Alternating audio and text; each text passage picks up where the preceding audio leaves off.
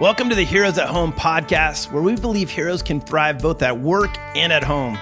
This podcast is for those who stand watch while we sleep, who run into buildings while others run out, for those who deploy to hard places to have hard fights, and for the families that support them.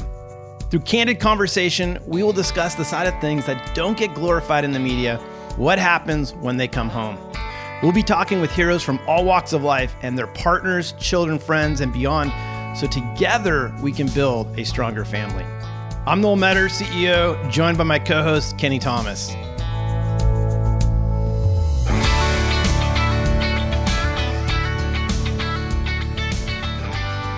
Keni, back in the studio. How are we doing? Here we are. Happy spring. So happy spring, but hey man, I I've got to ask you. This is kind of a uh, a personal question that you don't have to answer on the air, but I think inquiring minds want to know is it true that every time you go to the grocery store, you come back with flowers for Heidi? Every time's a tough one because uh, not every time the grocery store has flowers. Good answer. Good answer. so the answer is yes, I do. You should never pass up an opportunity to bring home flowers. It, I just love that, know? man. I mean, you're obviously uh, putting the onus on all of us guys to step it up, step up our game. But I think it's powerful. I had, I had a friend of mine named Noel. He wrote this book about how to succeed in a relationship, and and I I'm a good student. You I am coachable. That's for sure.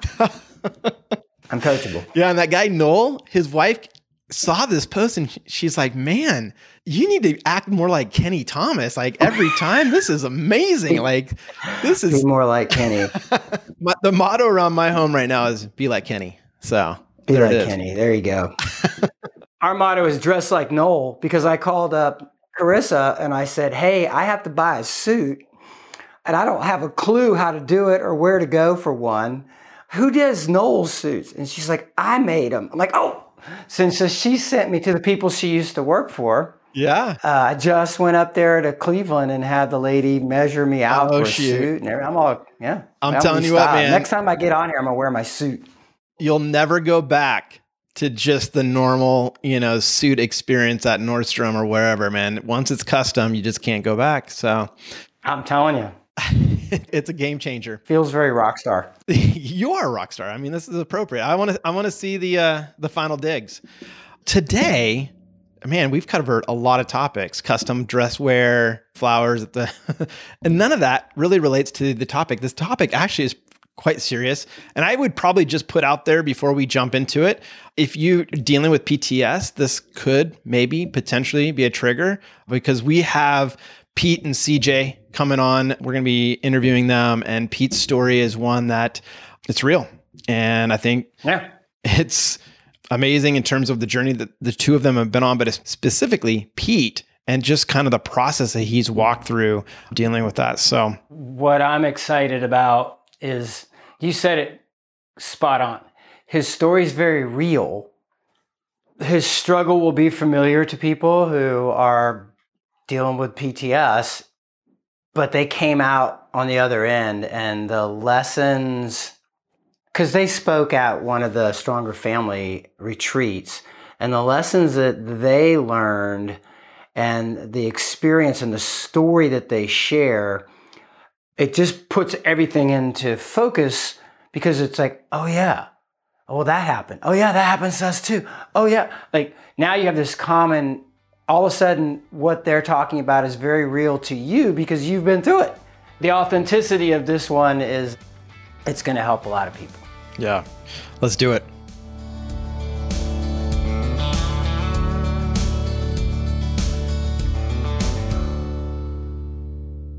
Pete and CJ, it's so good to have you on the show. Thank you guys for taking the time to be a part of uh, Heroes at Home. And I'm joined with Keni Thomas. And I just wanted, I want to jump right into your guys' story because I think when I got introduced to Pete, I was actually amazed at just the life experience, Pete, that you've gone through. I mean, there's not very many people that can say, I've served in the military, I've served as a firefighter, and now I'm serving as a police officer. Kind of remarkable in terms of being able to check all three of those boxes. That's not really what the show's going to be about. This is actually uh, our focus today is going to be on Pete's story of PTS and his journey and what that has looked like. So maybe take us all the way back to the military, Pete, and kind of where did this start for you? I, I think it really starts the the first time I got a GI Joe action figure, and just like any kid, that's all I ever wanted to do. Uh, you know, it's, it's great you got Keni on here because uh, growing up, all I ever wanted to be was a ranger. Just like your typical recruiting story, I went to the army recruiter, and this guy was in there, and he was overweight, and he's got a ranger shirt on, and I just turned seventeen, and being you know a young 17 year old i walked in i was like hey I, all i ever want to do is be a ranger. I understand all, all you can do is give me a shot to go try out but that's all i wanted. And i don't know if he met his quota already that month but this guy totally blew me off and he was like you can't even do that. And you know gave me all these things and and then looking at him i'm like well maybe these rangers aren't everything i thought it was the next day i got a call from the marine corps recruiter and i showed up and he's got his dress blues on and he's big and he's yoked and I was like, Marine Corps, this is what I want to do. Of course, you know, I was told everybody jumps out of planes, does scuba, and blows things up. So I was I was in hook, line, and sinker. 2002 is when I went off to boot camp. Uh, went down to MCRD down in San Diego, and that started my Marine Corps kind of career. I served from 2002 to 2007. Uh, 2004, I had the privilege to serve overseas as part of Operation Iraqi Freedom.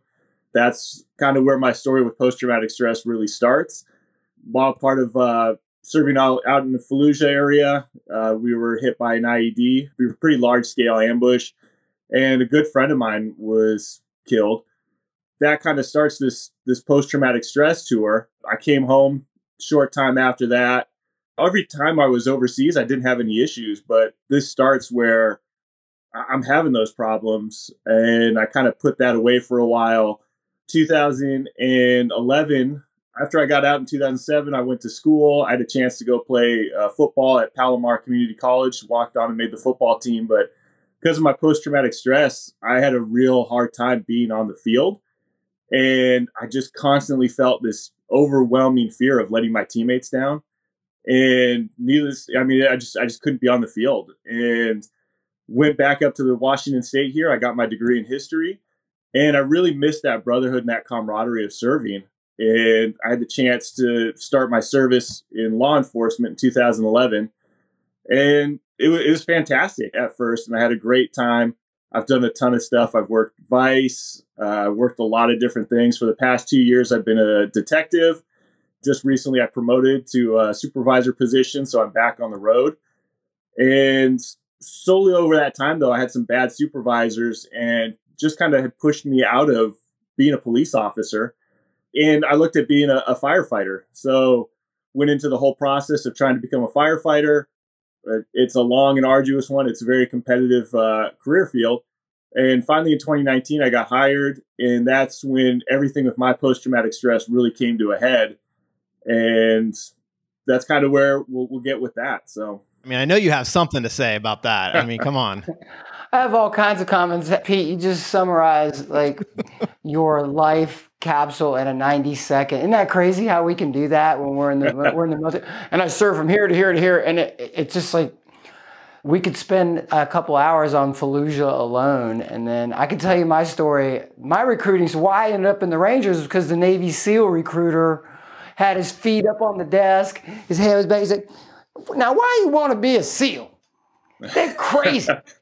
And in case you don't complete your SEAL training, they're going to send you worldwide. And I'm like, guys like you and me don't worry about not completing the training. And I saw, mm-hmm. and, and the Army recruiter's at, at, the other room, and he's like, hey, come here, man. so I ended up there. So, first of all, thanks for your service. And, and uh, the things that I hear in there uh, that, that Noel and I are, are starting to find common ground is it's, it's not when you're, when you're with your family, your brothers, and you're doing your job and you're doing your thing, you can compartmentalize everything. And but it's when you have those moments where you're outside of that, it starts affecting you. I find it interesting that it affected you. I want to talk a little bit more about that, that it affected you in a team environment in the arena. Like, why do you think that it, it, it you particularly there Help me understand that. Like you couldn't be in front of a crowd, uh, or it was just you were so worried about letting people down that you didn't want to step in? Like, what was the, that, that's interesting to me because it would seem that you had found another family, people to your left and your right, outside in the private world, in the real world, but it didn't work. And so I'd, I'd like to think, talk a little bit about that. Yeah. So with my combat experience, I felt I think all of us are always trying to reach that pinnacle and I don't think anybody ever feels like they get there. It's it's amazing talking to guys at Ranger Battalion, talking to guys who are tier 1 and I don't think every anybody ever fully feels like they haven't completed something. Talking to guys, it, it's for me was, it a sense of being a fraud almost because all these young guys, I was 23 at the time, and you know, there's 18, 19 year olds, and they're looking up to me as this, you know, Marine. And I just felt like I, because of my combat experience, I was the lead vehicle. IED went off a few vehicles behind me that ended up killing my friend. And I just felt like a fraud. Like I wasn't a hero. Like I missed, you know, these signs that I, I didn't stop this IED from going off. And so for years, I, I dealt with this sense of being a fraud. And in my combat experience, my buddy, when the IED went off, he got stuck in the vehicle and I had to listen to him burn alive. And so there was a brief, brief moment. And with combat, you know, there's time dilation, all these sensory things that happen. And for that brief moment, I was up on the 50 cal. And for a second, I had this thought of my friend is suffering. I need to take a shot into this vehicle to end his suffering. So for a long time, I dealt with this huge sense of guilt because I had thought about taking my friend's life and just being a fraud. And I think it's a very human thing to think my friend is stuck in there. He's burning alive. I need to do this. Thank goodness I didn't, because I'm sure if I had taken that shot, I would have ended my life years ago, just because of the sense of guilt and shame that I've carried for a long time. Mm. Being on the football field, you know, I, I, have all these guys looking to me, and I think a little bit of is that uh, agoraphobia, that being out in front of the crowd, but playing safety linebacker, I just had this overwhelming fear of letting my team down again. And when I first got home, dealing with post traumatic stress, I had all the symptoms. I was stronger families. We, we print out the symptoms of post traumatic stress, and I mean, you could just go down the list, and I, I've checked every box. I've risk taking behavior isolation, just go down the list. And I, I was hitting them all. Uh, luckily, I had a great staff NCO at the time who I, I kind of opened up to, and he was like, "Hey, you need to get some help." And started a slight journey on that, and we'll jump into the, some of the fun with that. But it wasn't until the fire academy where I'm out there on the drill field, and, and now as a police officer for for years, I had gone to vehicle fires, structure fires. I've done all sorts of stuff, and and my post traumatic stress has never really impacted me like it did until I got to the to the fire uh, academy. Mm. And being out on the drill field, it's thanks for saying that I, I, I served as a firefighter. I, I was only at the academy really for a few short weeks at a short period of time with the fire department before I really realized my calling. But being out on the drill field, we started doing just doing simple drills, donning and doffing equipment, and whatever it was, the anxiety and, and everything started to build up. And I'm out there and it feels like mentally I'm in a hurricane and I couldn't focus more than just going step to step. And so, okay, you know, I just, I just kind of rangered up and made sure, hey, all right, I'm getting my gloves on, I'm getting my hood on, I'm just going step by step down the list of getting, donning and doffing my gear. But as I'm out there, I, I can smell Iraq again. And, and I didn't realize it at the time, but I'm standing out there and I'm doing all these drills they're doing a controlled burn, uh, some training evolution behind me. So I start compartmentalizing and I'm like, well, that, okay, whatever that smell is, it's because they're doing a burn. And well, we're out on the drill field, so that's why it's really hot. Like I can feel next to the fire again.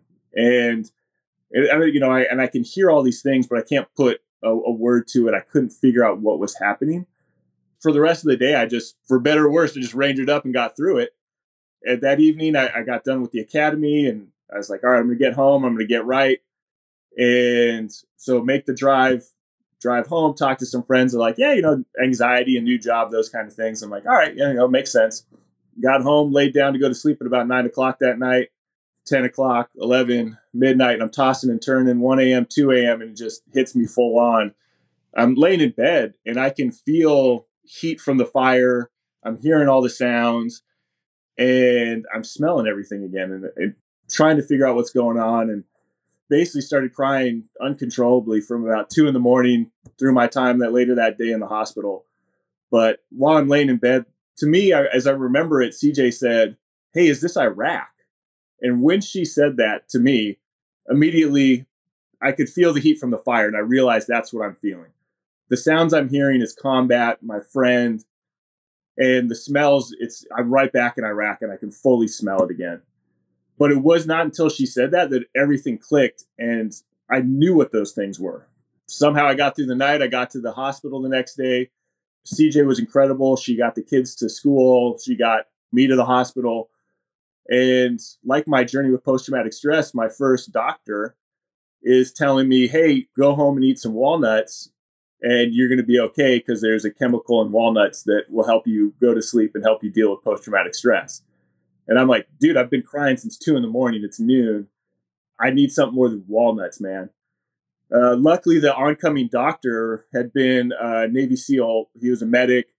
And so the nurse, he was fantastic. He had been a gentleman who had been a, a firefighter up here in Washington State. His entire family was Vietnam veterans.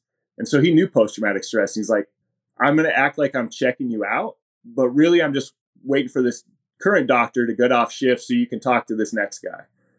And that that's where my transformation started. And he says, Hey, Pete, first, you got to get some help, man.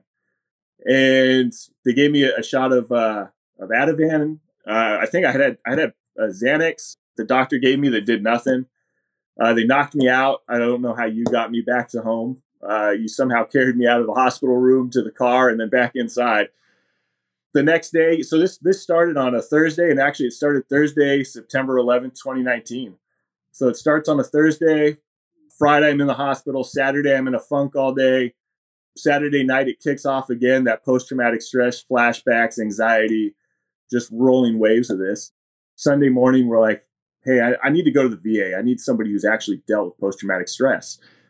So check myself in there. They hook me up to some machines, start doing your basic stuff, blood pressure, heart rate. Uh, and the doctor says, Hey, Pete, it, it looks like you, you take care of yourself and, and you, are fairly active. What's your normal resting heart rate? And so, was, hey, you know, it's, you know, usually like low 50s.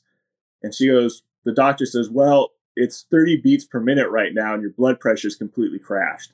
So they started hooking me up to an EKG, making sure that I'm not having a stroke or any other heart issues. They start talking to us and getting us kind of checked into the VA. And that's when they start talking to me like, hey, we'd like to monitor you over the weekend for a couple of days. And we'd like, you know, you to stay here. And in my mind, at this point, I'm thinking I'm going to be in a hospital room. So I was like, yeah, there's, there's no problem with that. I'll be in a hospital room you know, it'll be kind of like, all right, I'll get checked into the VA. They'll start me on that process, and we'll start getting some good, you know, help going.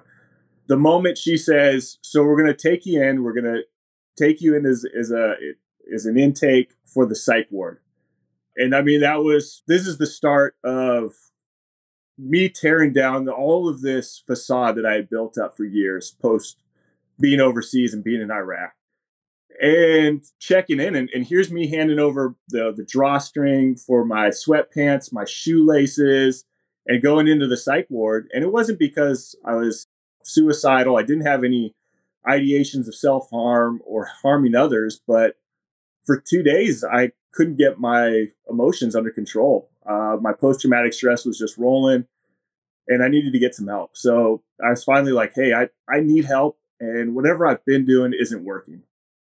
Wow. I want to just pause there for a moment because your significant others right here. So th- I don't think we've introduced CJ. And so my question is, CJ, were you part of this entire journey through Iraq and what he saw downrange and then everything that he's described, or did you come into this later after Iraq? I met Pete when he got back from Iraq. And so it was still super fresh for him. Uh, the first couple times that we hung out, he had told me some things that had happened there. And I thought to myself, wow, this is a person who's super connected to their feelings and emotions and can share this stuff. And I didn't realize that he was just starting to process some PTS stuff and that that actually wasn't the case. he was actually a really guarded person. And so the more our relationship went on and in our marriage, I didn't realize what was happening to him. There were just kind of moments that I felt like I wasn't understanding what was happening. Like there were times when he would just isolate and need to be alone for a long time, and I didn't really understand that. Or there were times where something little would happen and he would get super angry about it, not in a violent way, but just like kind of an overreaction. And I would think, well, that's, I don't really understand why why that's happening. And so over the years, I thought it was me. I thought I wasn't doing, I wasn't really the wife that he needed or the support that he needed or that I wasn't helping enough or helping the right way. And so I really, for a long time, I just felt like this is, I'm not fixing it. I think it's a natural thing for spouses to feel. We feel like we see our person having a hard time and we really we want to fix it. But the reality is it's it's not ours to fix and we can't fix it. And so it's hard to find a balance between like supporting and not overly just I'm going to fix you, I'm going to fix you. So when we tell this story, Pete was in Iraq in 2004 and when he was in the when he started with the fire department this was 2019. So this is 15 years later. So 15 years has gone by where our communication hasn't been great. And he, after he's come full circle, and he'll probably talk about that in a moment, where now we're in the healthiest place we've ever been. But one thing he shared with me after he'd really gone through this whole journey is, "Hey, I want you to, I want you to know that I've really kept you at an arm's distance for most of our marriage because I felt like I needed to insulate myself and to protect you from the things that I've seen. And that was a relief to me because I that was the moment where I realized this isn't me. It's actually not my fault. I'm not really doing anything wrong. So when he was in fire academy, he was sending me these messages going, I don't know if I can do this. And I was thinking, well, what can you not do? Because you've like been to war. You've been an incredible police officer, like, like who's won awards. You have he, like he finished boot camp with a broken ankle because he didn't want to get rolled back. Like this is not the person who can't do something. and so when uh, he said that, I knew kind of something was going on. And when this event happened, it was so significant that in my mind, I was wondering, am I going to get my husband back? because this was he wasn't able to break this cycle of, of rolling flashbacks and it was it was super super hard to just kind of see but at the same time this is what we do first responder spouses are super mentally tough this was my call to action so i'll do whatever i need to do and so it was i think in a way i finally felt like i was being helpful like I was like, okay, this is something I can do. This is something I can help. And even though it was really, really hard and it felt really uncertain, there was a lot of it was us kind of coming together. And after he got home, I had been in contact with a friend of ours who has done many, many tours in Iraq and Afghanistan and has he's has pretty severe PTS. And I was talking to him and he was like, You've got to send Pete to this program called Mighty Oaks. It's run by combat veterans for combat veterans. It's like a week long program. And I told him Pete is never gonna go to like a week long program where he's going to sit around with other veterans and talk about feelings. Like, that's not his vibe. and he was like, Well, I'm going to call them and tell them that he's coming, and I'm going to send you the application. You fill it out, you send it in, and we'll just tell him, you know, you just drive him to the airport. and so I told Pete, you know, as he was going through this, I said, Hey, I'm going to ask you for this one thing, and I know you're not going to want to do it. I know that, but I'm asking you for this for this one thing for me, and this is what it is. And so he went and in this program, and on, on top of what he had been through in the VA and that outpatient program that the VA provided him, and just really kind of walking through this whole experience, it fundamentally changed. It changed his life. It changed our relationship. It changed our family just for the better. It was all these years of unaddressed things that he'd been holding and, and that I'd been kind of holding too were just able to kind of be undone and just to let go of the guilt and and kind of move out of this space where it was just kind of this hyper vigilant holding if that makes sense. Yeah that's amazing. I didn't i didn't know that that was a, a part of the journey of you saying there's just one thing that i want you to do. Pete how did that strike you? I mean what was your reaction? Because i know for some they would say, "No way, I'm not. I'm not doing it." Even though my my spouse is asking, pretty remarkable that that you jumped in and said, oh, "I'm going to do it." So I didn't I didn't know about that part of the story. That's amazing. So when I got back I was going through all this destructive behavior and I had a great staff NCO. And so this is 2005. Uh, and he's like, hey, you know, let's get you over. Let's get you to start talk to a therapist and we'll get you some help. And I mean, there was there was nights when I first came back where I would wake up and my bed was completely soaked. I would just have night sweats, terrors. My first try to get therapy, I walk into the office and the lady had tattooed makeup to her face the day before. And so her face is swollen and she looks like Ronald McDonald with these big puffed out lips and like literally she had tattooed makeup to her face. Apparently it's a thing people do. And so, you know, I'm a 19, 20 year old Marine and I'm looking at this lady and I'm like, anyone, and especially guys, I'm like, there's no way you're going to help me. You have makeup tattooed to your face and it's all swollen up and you look ridiculous. And so, my first try at therapy was not, and it was on me because I immediately shut down. I was like, there's no way I'm going to, you know, help you. And this is early in, military therapy where they're I checked in and they're just, hey, here's a bunch of pills. You just need to start taking pills and medicate. And I didn't want to have anything to do with that. So I think I went to three sessions. We did some EMDR. I wasn't committed to it. And that was it. Uh, moved up to Washington, like I said. I'm going to school. I, I got plugged in with the vet center, so with the VA. There was a great Iraq and Afghanistan veteran group that was pretty helpful. But I think, like a lot of guys, it's really tough to open up around other uh, veterans because you don't want to appear weak. You don't want to sit there and admit like, dude, I'm I'm hurting, man. Like I'm messed up. So it was a good group to be around, but uh, you know there was a lot of us were kind of keeping everything at bay because we're guys, we're veterans, we're Marines, Army, and just to be honest, it's it's that culture of like I'm not going to admit that I'm hurting because I don't want to appear weak. So did some more EMDR there. Helps a little bit. I think you know was just, this was kind of like putting band-aids on the wound for a while. It just kind of pushed me along. I, I was never bad with self-medicating. I wasn't a heavy drinker. I wasn't taking pills or anything like that.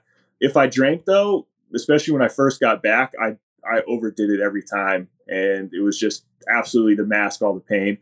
And it would just be it would be a Friday or Saturday thing. It wouldn't affect me during the week, but those times were pretty bad knowing that I have a family history of alcohol abuse, though, I, I luckily was like, I, I need to stop with this.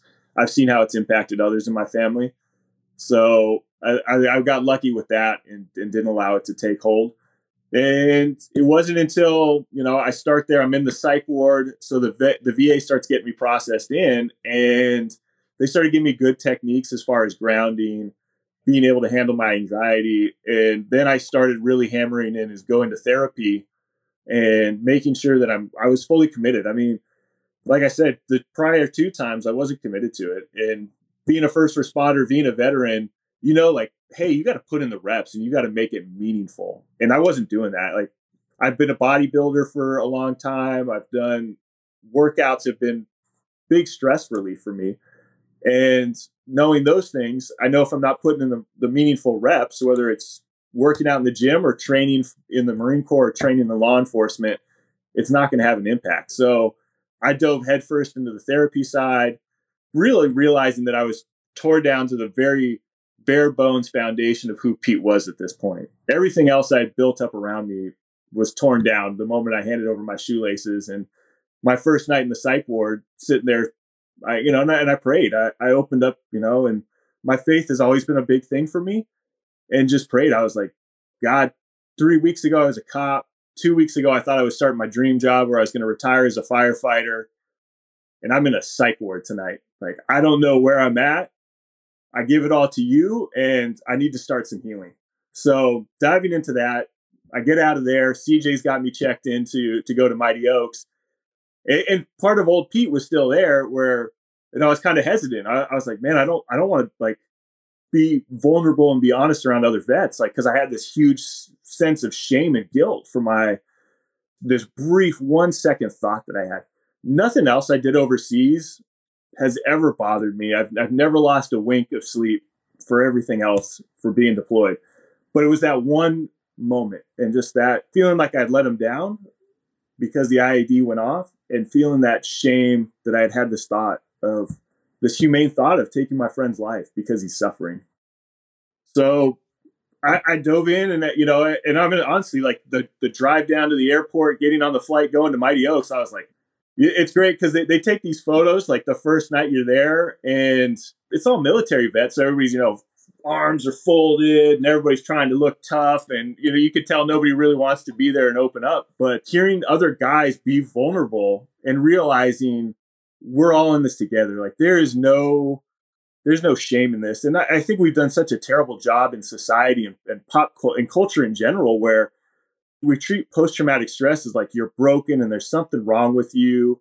And we see it in movies and and and everything where this veteran who goes through post traumatic stress he's a he's a loner and he's dealing with drugs and you know he's homeless. And it's not the case. And we try to make it this thing where it's like you're broken and, and you're not man. It's it's this normal healthy response your body's trying to protect you from a massively traumatic event and we need to be able to unpack these things post traumatic stress isn't a, a bad thing it's when you allow it to become a disorder that's what we need to make sure that we we get to it before then.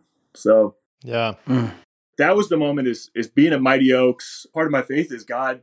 God used all of this to tear down all of these stones that I had built of who Pete was.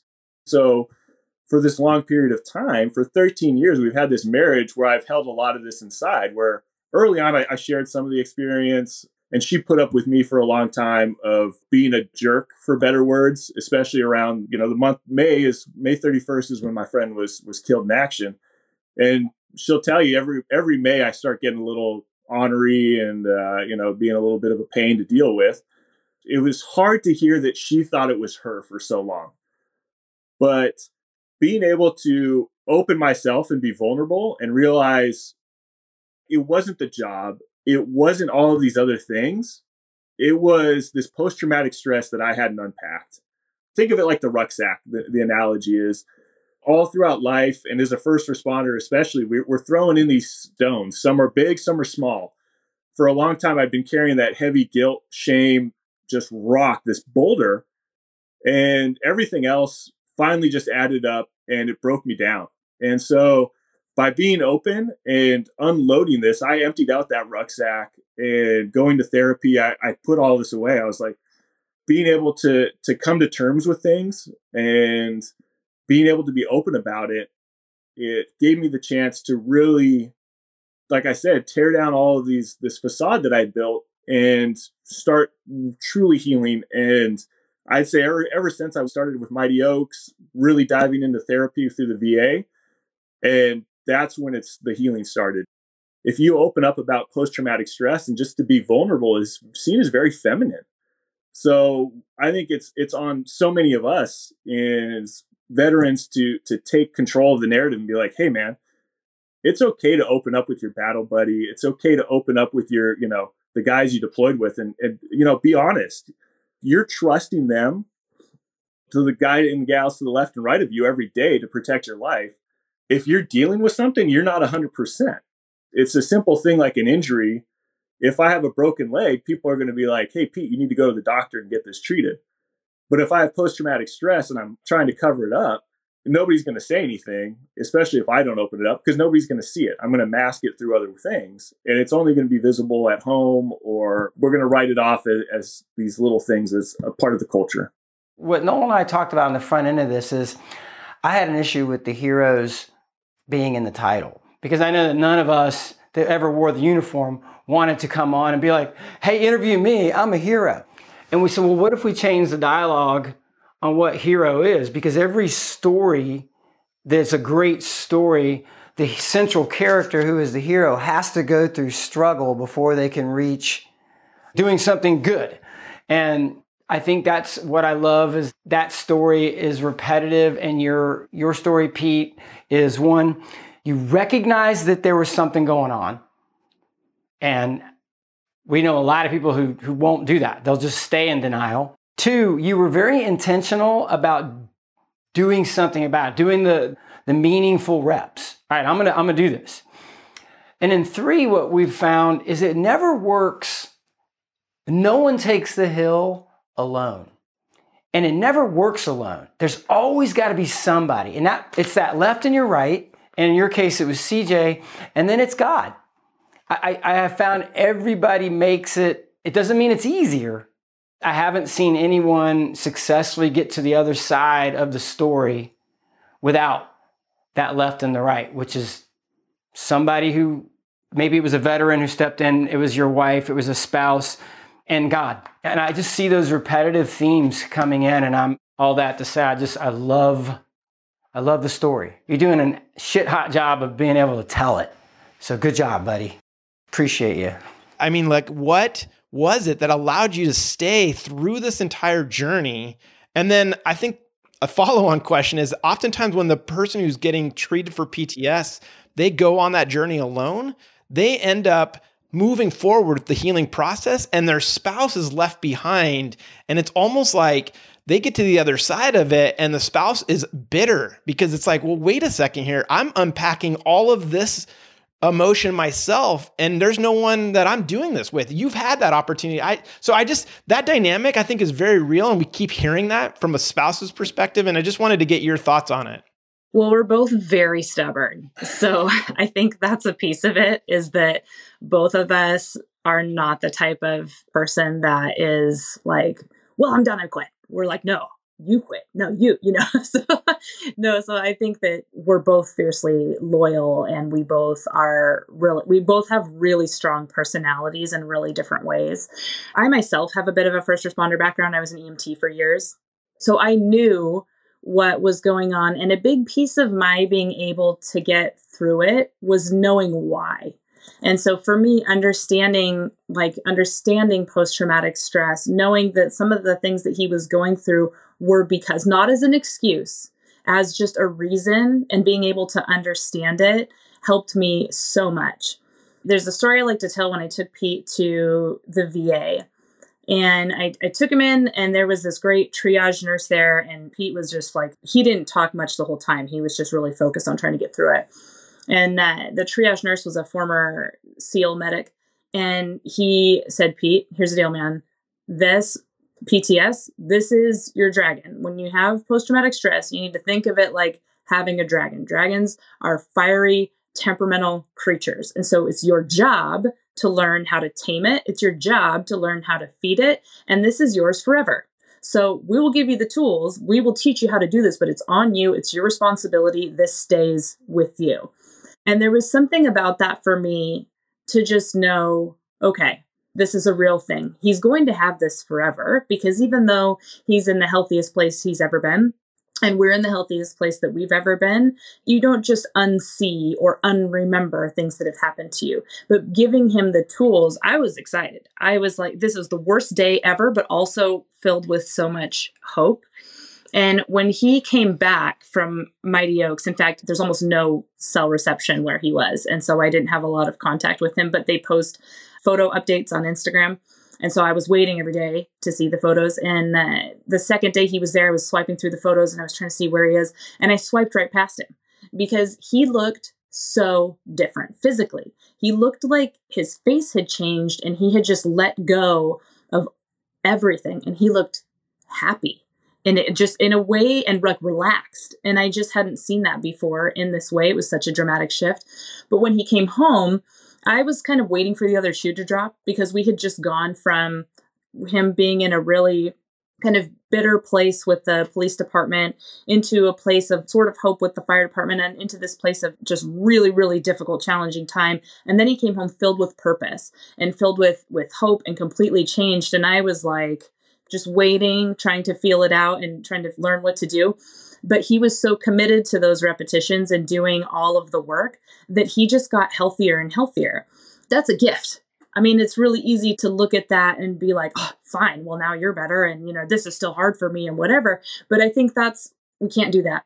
We can't let ourselves do that. We have to just be grateful for this gift and then figure out how to kind of move forward. So I think that there's still times when I will find myself kind of reverting to the way that I used to be when he was stressed. And I have to just kind of mentally check myself and let down my own guards that I've built to kind of contribute to this new life that we have. So, in a way, his PTS will always be there. My feelings and you know reactions to that over years will probably always be there in a way but we're aware of it and we understand it. And that's what makes the difference in how we operate from day to day. I love it. That's so good. I appreciate you describing that because I think some feel like this is there's an end state to it. Like, okay, if we go through these things, we'll finally be able to be completely healed. And the truth is, is that is not how it works. It is something that we have to continue to contend each day. And that reality is just part of it. In closing, because we are out of time, but I think the one thing I'll just leave you with a question for the audience, for those who are listening. If someone right now is dealing with PTS or their spouse has been in the shoes, CJ, that you've walked in, what would you say to them in the sense of early on and not understanding what you now know? What would you encourage them to do? I think it's so important to have community. I think that in this day and age, we are so good at distracting ourselves, and we have everything we need to distract ourselves on the phone that we carry everywhere with us. And for both the first responder and the spouse, when things are hard, we tend to just find a good distraction or find a show to binge or just kind of engage in that type of activity when what we really need is each other because that's what carries us through it. It's way easier, right, to just kind of veer towards the distraction. It's much harder to be intentional and to build community. And that's one thing I appreciate so much about Stronger Families is yes, we're contributing, we're giving families these resources, but also we're giving them community. And that is, you have to have it. You have to have it because that's why part of the reason why I was able to get through it because I had friends that were kind of going through the same thing. Just knowing that somebody gets you and knowing that somebody sees you and can pray with you, can be with you, can support you makes all of the difference in the world because you cannot do this alone. Just like Keni said earlier, you cannot. And so if you're a spouse that is feeling isolated and it feels hard to talk to your spouse, I would encourage you to find at least one person that is also a spouse in whatever department you're affiliated with or or not. Can, that doesn't have to be the same department. And just spend time together. It doesn't have to be an airing of grievances. It doesn't have to be a complaining fest. In fact, it shouldn't be. But I think it's so important for both the first responders to build community together and go and do things together outside of work and for the spouses to do the same thing. I really think that the thing that helps the most is outside of, of having some strong faith is really having that strong inner circle, having that strong community. I think it makes all the difference. There is such a need right now for community to come around this and to have a place where we can have a dialogue and conversation around what's working, what's not working. How do we move this to a place where it's not a stigma, it's reality. It's a part of the job. And I think that's what's lacking. So I appreciate you guys being courageous coming on and sharing your story. And I know that it's helping so many. It's going to help many, many more. So again, thank you guys. Appreciate you. Well, thank you. It's, thank it's you our honor. Thank you. Thank you. And God bless for what you guys are doing by just hosting these talks and just having people to be able to share these and, and start having some real healing going on.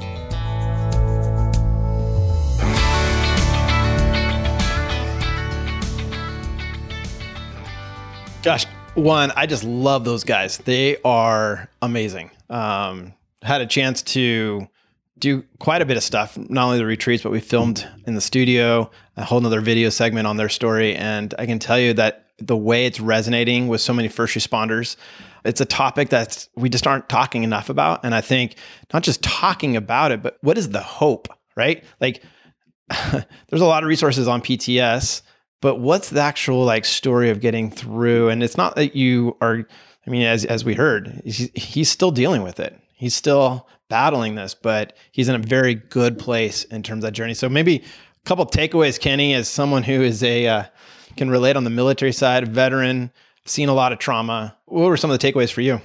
Kind of like what I said to him. The first takeaway was that while it was uniquely CJ and Pete's story, it was also very similar to a lot of the stories that we've heard, which is what you and I talked about on the front end and why we call this thing the heroes. It's because they, there was this struggle. What I loved about Pete is that one, he realized that he had something. And if you're watching this podcast, you're listening to this podcast, and you're, you're going to these councils, you're at a point where you realize there's something happening. The next thing was that he was very intentional and determined to do something about it because it was starting to affect the people that he loved and it was starting to affect his life. And so he decided, I'm gonna, I'm gonna go do something, I'm gonna do the hard work. And he called it intentional, meaningful reps coming from his workout type ethic. And then the other part I found in that story was what we forget is that we don't take the hill alone. Nobody uh, can do this alone. And there comes a point where you have to be willing to accept the help. You have to be willing to be open. And he kept using the word vulnerable. And when you open that space, God steps in. And then when you allow other people to step in together, that community, as CJ calls it, you can accomplish great things that you would never be able to do on your own. And I think that's what got him through those really difficult friction points where it had a chance to fail, right? So I think that's what stood out to me the most was that they started the journey together and they ended the journey together through the struggle, which is the story of, of every great hero. Show me a hero, I'll write you a tragedy. And so now they're in a great place to help others. Yeah, I think the only thing I would add is just the idea of the dragon. And she CJ talked about this like this is a dragon that is going to be with you for the rest of your life. And how are you feeding it?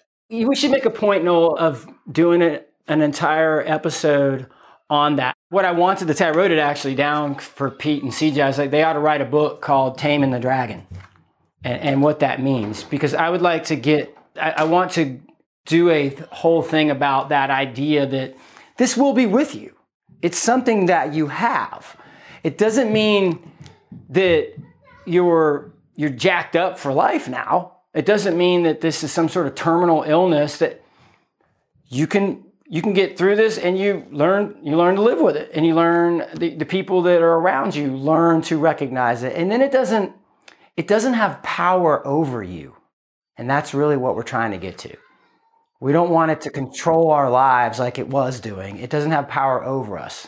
Yeah and i wonder if sometimes those who are dealing with pts they want it to be over because they associate it to being broken right? I'm broken if I have this. Um, and I think Pete and CJ would say it's not about being broken. It's about recognizing that this thing is always going to be a part of my life. I'm healthier. I'm healing. I'm not broken yep. like I was before. So, good points of clarification. For us to wrap it up, I want to read something to you real quick. I thought about it when Pete said it, and or actually CJ said it that it's just it's going to be with us. It's a quote from Oliver Stone. He was a veteran of Vietnam, and people don't know that, but he wrote Platoon, which was a big Vietnam movie. But at the end of the movie, there's this quote that he says, he says, You know, the war is over for me now, but it will always be here for the rest of my days. And for those of us who did make it, we have an obligation to teach others what we know and to try with what's left of our lives to find a goodness and meaning to this life. I would say that Pete and CJ are standing in the arena and they have taken what they uh, and found the goodness and the meaning, and they have the op- they have accepted the obligation to teach others what they know. Hey, if you're listening right now and you're dealing with PTS or your loved one is, in the show notes, we're going to have the resources that were mentioned, Mighty Oaks, some of the other things that we've as an organization have come across that have been absolutely essential for folks to heal, to process, and more importantly, to do that together as a couple. So go to strongerfamilies.com slash podcast. Uh, you can pick up the show notes. If you're listening online, it should be there for you. If not, reach out to us. Anyway, see you next time. See you.